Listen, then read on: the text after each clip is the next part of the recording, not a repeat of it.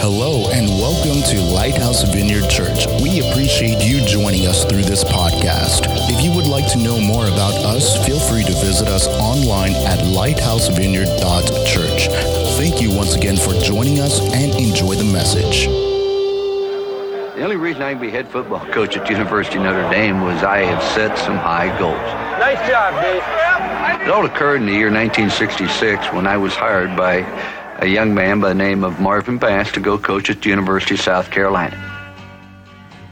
Wife was eight months pregnant with our third child. We spent every cent we had in the bank for a down payment on the home, and we went to South Carolina with great expectations. One month after there, Marvin Bass resigned to go to the Canadian League. And consequently, I was unemployed. At age 28, no money in the bank, unemployed, and your wife expecting her third child, that is a rather dismal point in my entire life. I don't think I've ever been any lower in my entire life than I was at that time. My wife has always been very supportive, but I'll always be deeply indebted to her because instead of complaining, she encouraged me. She even bought me a book. As I read about goal setting, he said, if you're bored with life, if you don't have a burning desire to get up and go do things in the morning, he said, the main problem is you don't have any goals. To really be accurate in goal setting, you need to take a piece of paper and pencil. Write down all the goals you wish to achieve. I want to tell you, ladies and gentlemen, I got out a pencil and paper. I started writing down all the things I wish to do. I wanted to go to the White House for dinner. I wanted to be on the Tonight Show. I wanted to see the Pope. I wanted to go to the various continents. I wanted to win the national championship. I wanted to coach at Notre Dame. I wanted to be coach of the year. I wanted to make a hole in one. I wanted to do a lot of crazy things. Jump out of an airplane, land on an aircraft carrier, go on a submarine. And next thing you know, I'm writing down those lists. I got 107 of them. And the more I wrote, the more excited I got. And I went to my wife and I said, honey, look at this. 107 of those suckers, and we're going to do every one of them. She said, gee, that's nice. She said, why don't you get a job? so we made it 108. And I want to tell you, my whole life changed. I've taken over five college situations. William and Mary, NC State, Arkansas, Minnesota, Notre Dame. I've never inherited a winning football team. We've never failed to take that team to a bowl game by our second year at the latest.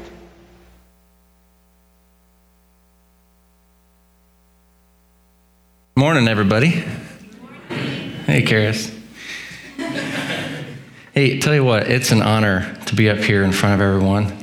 And I hope you're comfortable. These chairs are really nice because we've got about until 11:30 and then we'll take a 5-minute inter- intermission.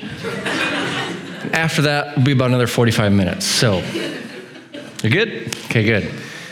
All right. So You are just kidding, right? I was kidding. We do have a number of new folks here this morning. I'm sorry I was kidding. I'll, I'll talk as briefly as possible. I try to not go over too long, but anyway. So, Lou Holtz. Does anyone remember Lou Holtz? Lou Holtz fans in here? I don't know if you caught everything he said, kind of jumbled, but I don't know if it was the clearest there, but kind of fun video there. He, he's, Lou Holtz used to be a college football coach. He's now retired, uh, I think. He's 81 ish in Florida area, and he does motivational speaking. But uh, if you caught what he said there, um, he was at a low point in his life, right? And he didn't sit around and wait for something to happen. He was told that if you're not, if, if nothing's happening in life, you got to set some goals for yourself. And so he did. He wrote down some crazy big goals, and he forgot a job at first. Then he had to add that thanks to his wife. Am I a little warm? No? It almost sounds like it, sorry.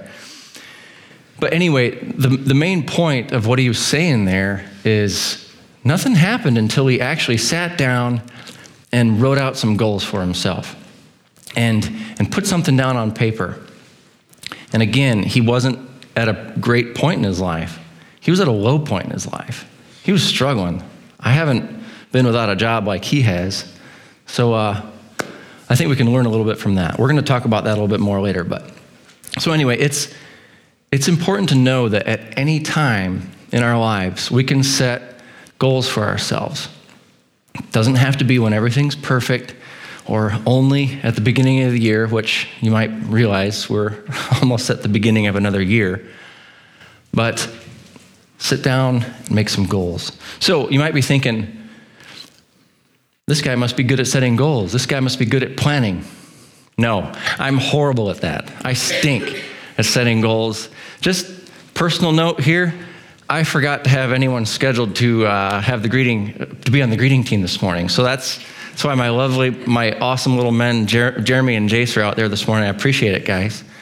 Now, my saving grace on that is I thought I had scheduled through the end of the year, but I didn't. So I am really bad at planning.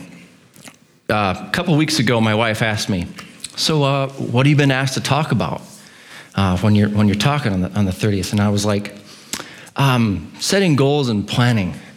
And you know, she laughed really hard at me for like, for like, I'm serious, like 30 seconds. And the laughter did not stop. Uh, it was funny. Yeah, it was funny. Because I did, I, yeah, it's the truth. I don't plan ahead. My job at work is very fluid. I do a little bit of this, a little bit of that. I might draw prints. I might do some R&D. I might go on the floor and do some welding. I, might, I help where needed, and I'm usually not required to make plans. And I love that. It fits my, my personality so well. I'll be driving into work thinking, I wonder what I'm going to do today. And I just love that. Now, some of you, especially my wife, don't like that. You want to you want to know what you're going to do that day. You like to be planned and organized. So why you're thinking now, so why are you up there talking about planning? yeah, Clint right here, my man Clint, Clint is the best at planning and setting goals. I admire that man greatly. Good friend of mine. I've got a lot to learn from him. And it would be better that he would be up here teaching, but the guy needs a break sometimes. and and so one of the best ways to learn is to teach. And I think when I was looking into this, I, I learned a lot. And good old Lou was even helping me out too. So, something else that we have, someone else that you have to learn about is a guy in the Bible who set a humongous goal. And he didn't just set a, set a goal, he made plans to carry out that huge goal. Then he acted on those plans to carry out that huge goal. And this guy's name is Nehemiah. I don't know if anyone has ever heard of Nehemiah. But today, if you have a Bible, uh, you might want to turn to Nehemiah. It's in the Old Testament. If you don't have a Bible, it's no problem. The verses are going to be up on the screen as well to help you out, follow along. Or if you have a mobile device, you can follow it on there. Nehemiah is uh, the 16th book of the Bible. It's right between Ezra, Esther, I think. My elementary song is coming back to me okay. Ezra, Nehemiah. So, Nehemiah, um, the, the story of Nehemiah is really cool. Like, I was reading it and I was, I, I didn't want it to stop. It was kind of like thinking I was watching a movie. And so, we're not going to go over the whole story today, but, but just a little bit. So, the beginning of Nehemiah, he was told some really disheartening news about the, the hometown of his ancestors that it was, it was in bad shape. So we're going to jump right in to Nehemiah 1 1. It should be on the screen. in the month of Kislev, in the 20th year, while I was in the citadel of Susa, Hanani, one of my brothers, came from Judah with some other men, and I questioned them about the Jewish remnant that had survived the exile, and also about Jerusalem. They said to me, Those who survived the exile and are back in the province are in great trouble and disgrace. The wall of Jerusalem is broken down, and its gates have been burned with fire. When I heard this thing, when I heard these things, I sat down and wept. For some days I mourned and fasted and prayed before the God of heaven. So there you have it. The wall of the city of Jerusalem was in shambles. It was a huge disgrace. And I, I, don't have anything to relate it to. My hometown is still fine. Um, but, but still, to Nehemiah back then, that was, that was big. And he wanted to do something about it. He knew in his heart that he was supposed to do something about it. After uh, what it says there, he, he mourned and fasted and prayed for several days. So again, he knew that he, he was supposed to lead this charge to go rebuild that wall. So this at this time, Nehemiah, I don't didn't look into it too much to see how old he was or young he was, I guess. But his title was cupbearer to the king in Persia. And if you all know what a cupbearer is, um, it's a pretty important position to the king. The king is pretty much top dog, and the cupbearer was wasn't just someone that hands him his cup to drink. It, the cupbearer was someone that uh, had to be really close with the king uh, could also be, you know, an advisor to the king. He would, he would go to that person for advice, even. Um, yeah, the position was important to maybe make sure his food was not poisoned. Um, but anyway, Nehemiah had a pretty high position with the king, and he was pretty close with him. Even in, in spite of all that, he wanted to go and ask the king permission to go and take care of Jerusalem, but he was afraid for his life. Because even though they were friends and they had a close position, the king, if he didn't like the news that Nehemiah told him and was annoyed by him that day, he could have just had him killed, just like that. That's how it was with kings back then. Hopefully not these days, but back then it was. Nehemiah didn't back down from that fear, he pushed through. And he knew it was important. He knew he had a goal to accomplish, and so he went and he talked to the king. So, again, we don't have all the time in the world. I know you don't want to be here all day to read the whole story, but I'm going to summarize it as best I can. So, in chapter 2, verse 12, I'm sorry, he did actually get the, the blessing from the king. I forgot to talk about that. The, the king said, Yeah, let's do this. I give you my blessing. I'm going to give you the word. I'm going to send word ahead of you so that people will have your, my authority and the backing that you need to have materials to build this thing. So in 2 verse 12, we see that Nehemiah went to Jerusalem and he surveyed the situation quietly, it says, at night. He didn't go in with big fanfare and trumpets and say, This is me, I'm here to rebuild the walls. And he, he didn't want to do that because he didn't, he didn't want the word to start getting out and maybe rumors spread up, starting to spread and getting off on a bad foot. So he, he wanted to go and quietly survey, and he did that. So after he gathered all the data and went around the city at night and put a plan together, he presented his goal. So the main goal that he presents is in 2 chapter 2 verse 17. Then I said to them, You see the trouble we are in. Jerusalem lies in ruins, and its gates have been burned with fire. Come, let us rebuild the wall of Jerusalem, and we will no longer be in disgrace. I also told them about the gracious hand of my God on me and what the king had said to me. They replied, Let us start rebuilding. So they began this good work. How cool. So we set the goal. The goal's been set. People are on board. Let's do it. Immediately, they're met with huge ridicule. There are some uh, governing leaders who are kind of dirty in the surrounding area. They didn't like Jerusalem by the names of Sanballat, Sanballat, Tobiah, and Geshem. They ridiculed him immediately and tried to get the word out there to stop him. Nehemiah answered in 2 verse 20 says, The God of heaven will give us success. That's all he said. He was firm, he was confident, he had a goal in mind. He said, God's going to give us success. Now, he might have been kind of, oh, I got all these people back here that have signed on to this, and these people are trying to cause fear, but he stood strong. They set out to do the work in chapter 3, verse 1. Um, there's a picture, you want to throw that up? It's that's kind of what the, the map of the city of Jerusalem looked like, at least the smaller portion that they were rebuilding.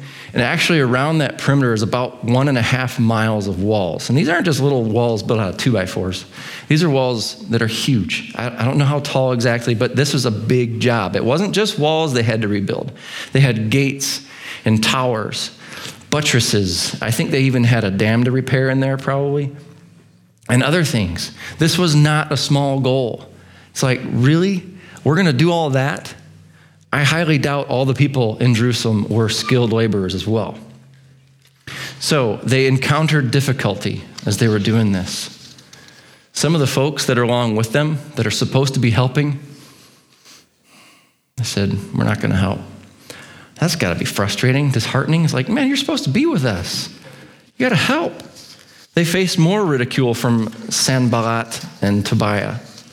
The workers' strength was giving out. We read in, in chapter 4, verse 10.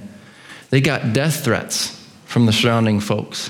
How do you like that? So I'm supposed to rebuild and you're threatening to kill me? What are we going to do? So after they got the death threats, they, the workers' hope was giving out because of the death threats and because they're getting tired.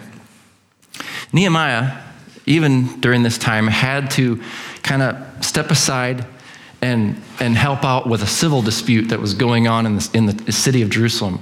The rich people were taking advantage of the poor people, and the poor people were getting charged unfairly uh, for interest, and they shouldn't have been. So he didn't just say, well, we'll just disregard that. He stepped in and he fixed that too. That's some opposition. Nehemiah's character was attacked. I mean, he's a great guy. He's awesome. He's on, he's on fire with God, but people are attacking his character to try to bring him down. Along the way, not only did they face challenges, they faced, they had to, they had to revise their plan a little. It wasn't just one single plan and it, was, and it stayed the same the whole time. Because of the threats of attack, they had to think outside the box. They had to all arm themselves with swords or spears, whatever they had. So people that were using two hands to carry materials now had to just have one hand to carry materials and a sword in the other hand. I mean, can you imagine? Stay away. You know, I mean, they're, they're trying to work and defend themselves at the same time. They had, I doubt they were able to sleep much. They had, it says they had to work by day and guard by night. They had to post guards day and night to keep the folks that wanted to hurt them away. And, and it says in verse uh, 18 of chapter 4 every worker carried a weapon at all times.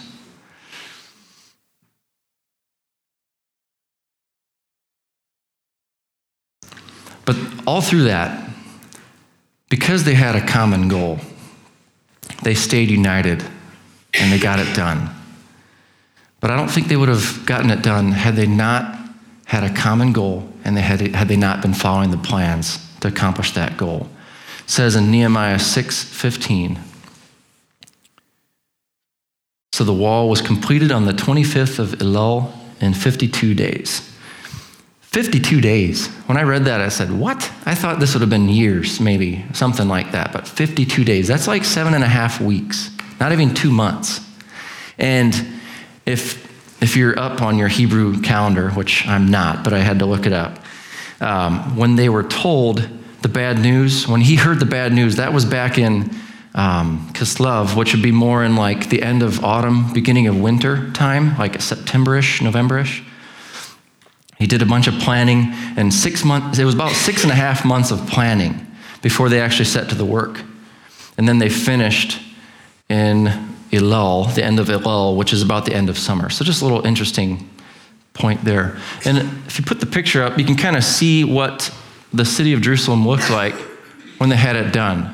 Pretty sure that's not Google Maps back then, but that is a pretty good idea of what the city would have looked like.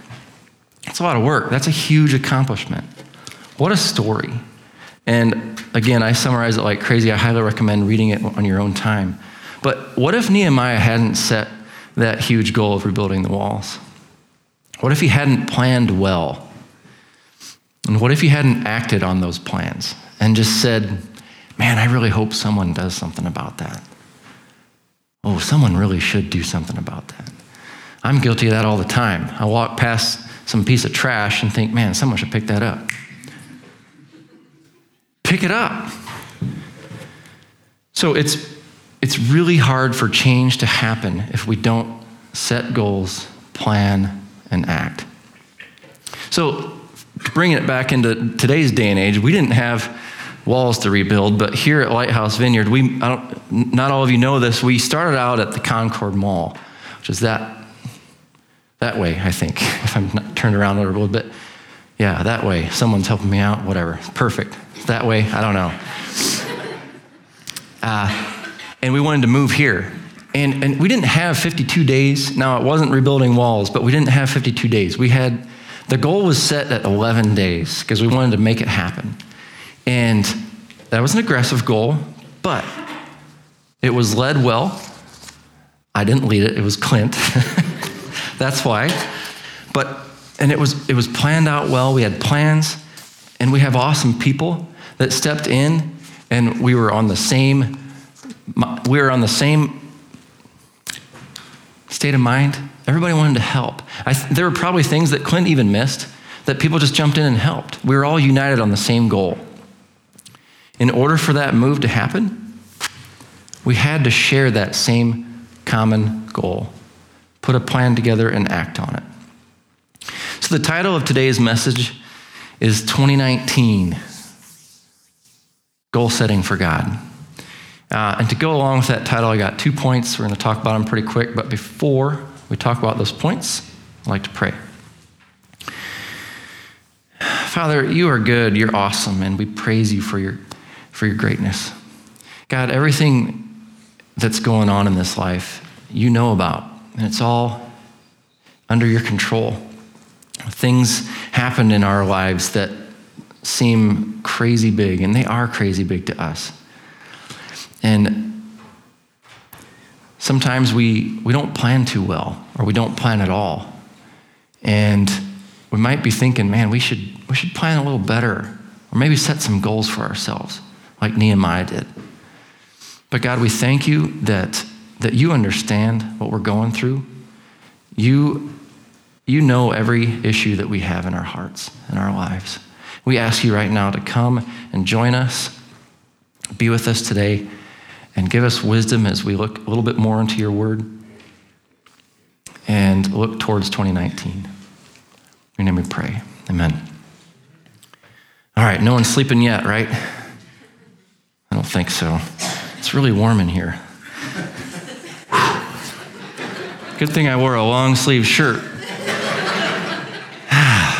Those incandescents or those LEDs? Krista got me this shirt for Christmas, by the way. All right, stay with me here. Okay, so we can accomplish our goals in 2019 by, you can, oh, so sorry, so you can follow along with your little handout if you got one. It's kind of a fun way for you to take notes if you'd like. We can accomplish our goals in 2019 by partnering with God. By partnering with God.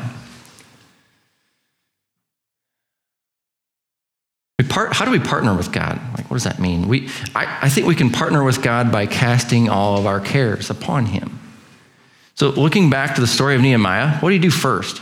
Did he jump in and start making a plan as fast as he could? No. He immediately poured his heart out to God. We read in verse 4 of chapter 1 When I heard these things, I sat down and wept. For some days I mourned and fasted and prayed before the God of heaven. Nehemiah was all in. I would have loved to meet the guy. He's probably pretty cool. He's probably a lot like Clint. he, he was all in. Like he was, he was driven. And he didn't just sit and wait around. He, he went right away, he casted his cares upon God.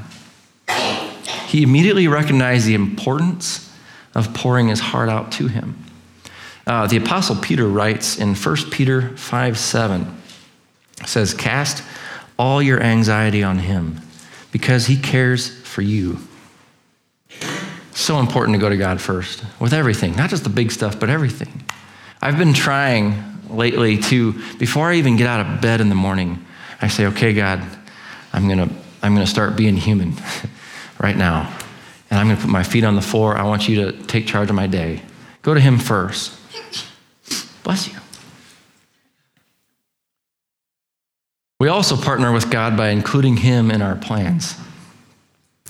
Uh, Proverbs 16:3 says, "Commit to the Lord whatever you do, and He will establish your plans." Now, I want to make sure we're thinking about this here a little bit.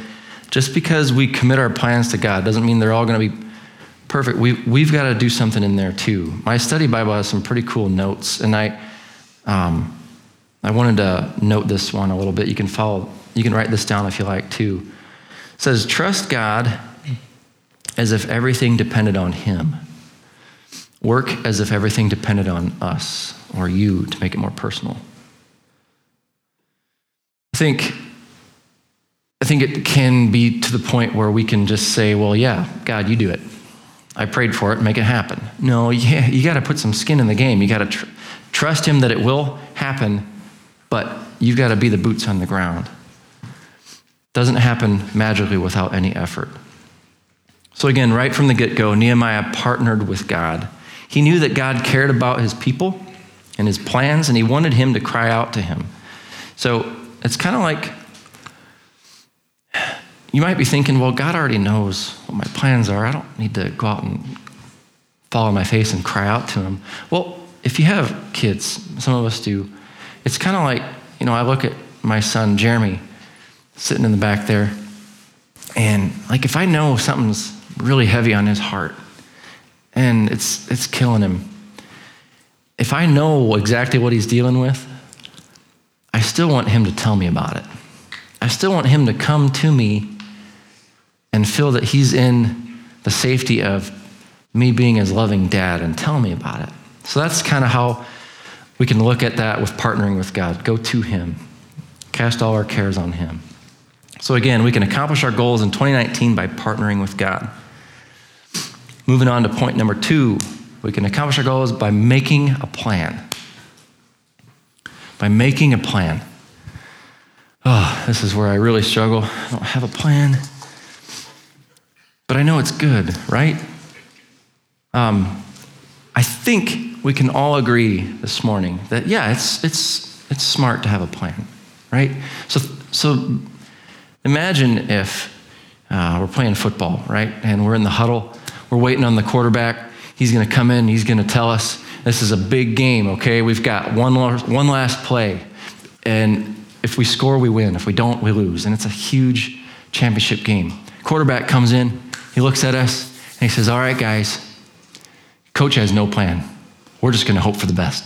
Break. What are we going to say to that? You know, that's no plan. That's not smart.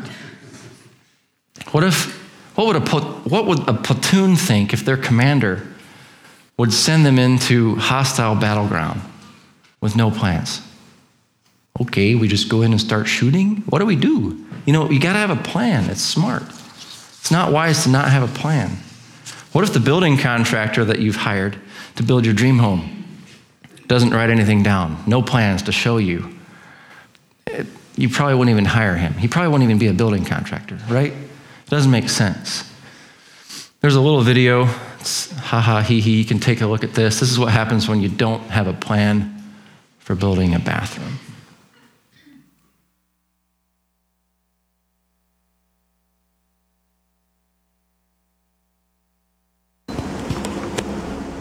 So here we have the uh, well-placed door for the Jack and Jill bathroom. I'm looking towards one of the spare bedrooms. I'm in the middle of the bathroom right now. I've got the toilet on my right, the door on my left, and watch this.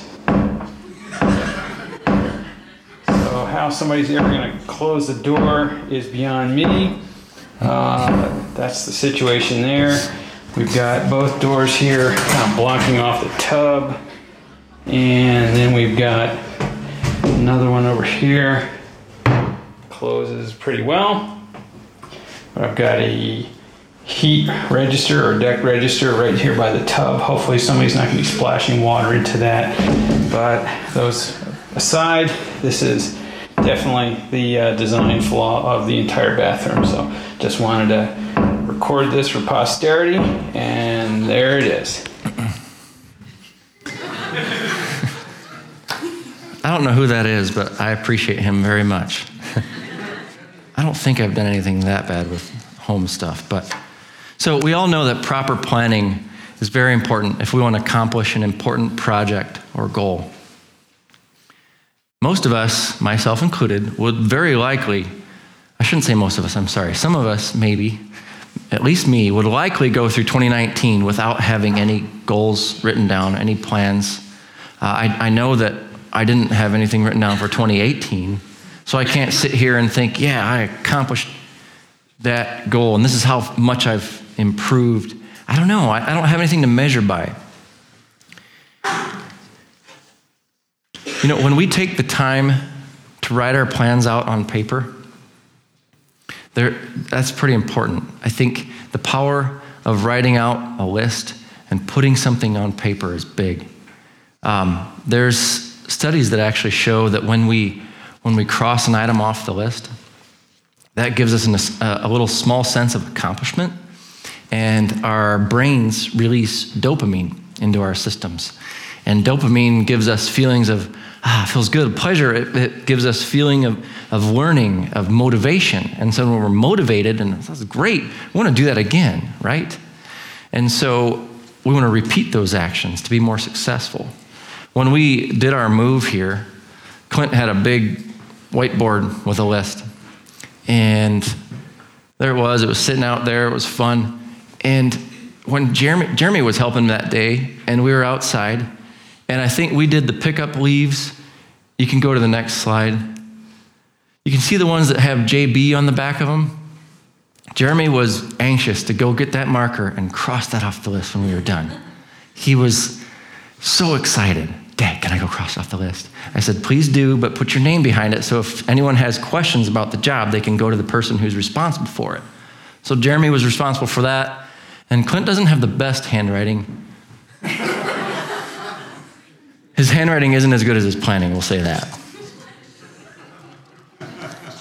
But the power of the list, we got it done. There were other things that were done that day too, they weren't even on that list, and we got it done. So, again, point number two of today's teaching is we can accomplish our goals in 2019 by making a plan. All right. So, we talked about partnering with God and making a plan. What's next? Here we are, the end of 2018. We've got like 37 uh, ish, about right on the money, 37 hours, right? Did I do my math right? Till 2019? That's coming fast.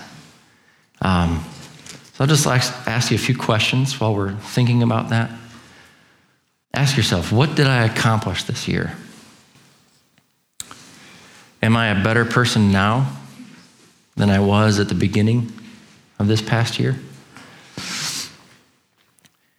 All right, so normally at this time we go through a final song and do a time of ministry, but what we're going to do today is uh, take about the next five or 10 minutes, and you should have received one of these guys this morning when you came in. On the back of that, if you haven't noticed by now, there's a little goal setting worksheet. And we're going to take about five to 10 minutes ish, somewhere in there, just to start writing some of these out. And Clint, Clint's going to lead that. But uh, just, for, just to give you uh, perspective, um, bring it on my level a little bit, one of mine is it's not written on here, I have it written down. I'm setting a physical goal this year of adding cardio exercise into my, my workout routine. Um, I've been, I haven't been doing any cardio. So picking things up and putting them back down at the gym is great, but it's not like getting some good cardio exercise to work my heart. So that's the goal, adding cardio exercise into my workouts. But part of the plan of that to make it measurable and achievable is the first 15 minutes of my workouts in the morning. I'm going to hit the elliptical or the I hate the treadmill, probably the elliptical. And once a week, I'm going to go on a, go on a run, like a run around the block, four miles. So that's what I'm going to do. That's one of my goals for this next year. So you're going to come up now or whenever you want.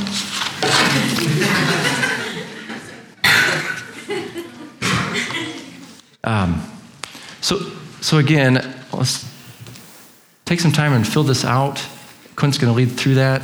Um, Thank you for enjoying the message. We hope we helped you know God more intimately. If you feel our ministry is helping you spiritually, feel free to find out more about us at lighthousevineyard.church.